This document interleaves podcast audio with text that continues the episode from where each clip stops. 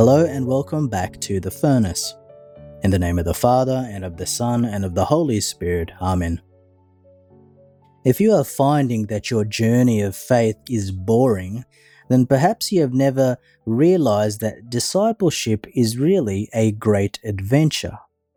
Now, have you ever been on a real adventure? I don't mean an arranged adventure like a nice hike in the mountains or that like.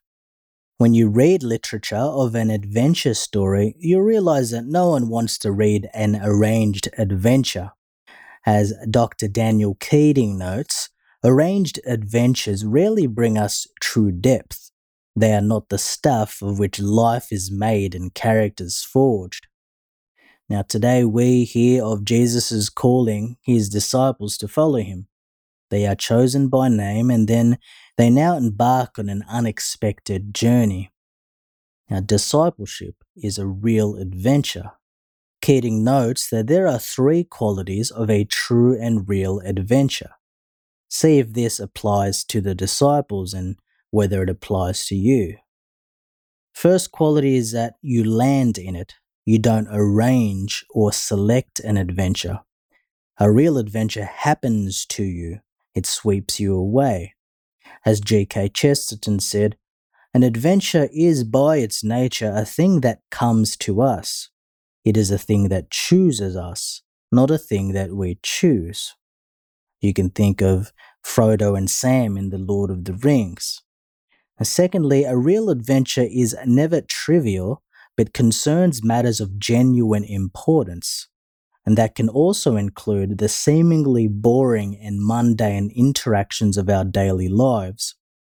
C.S. Lewis reminds us that in our daily lives we interact with immortal souls who will either become glorious beings or hideous creatures.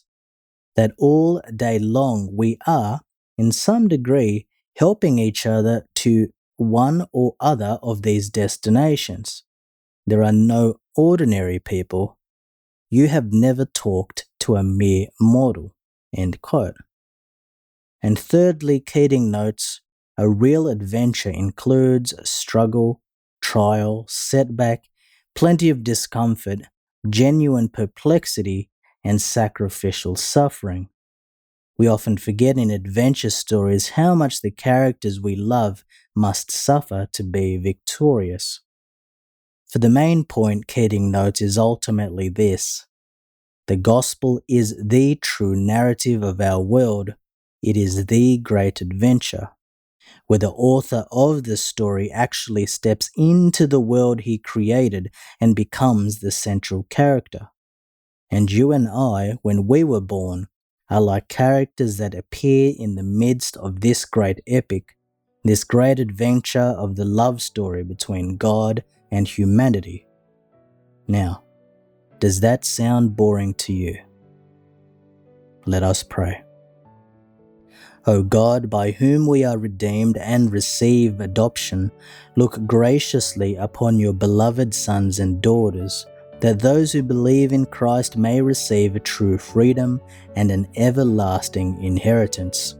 Through our Lord Jesus Christ, your Son, who lives and reigns with you in the unity of the Holy Spirit, God forever and ever. Amen.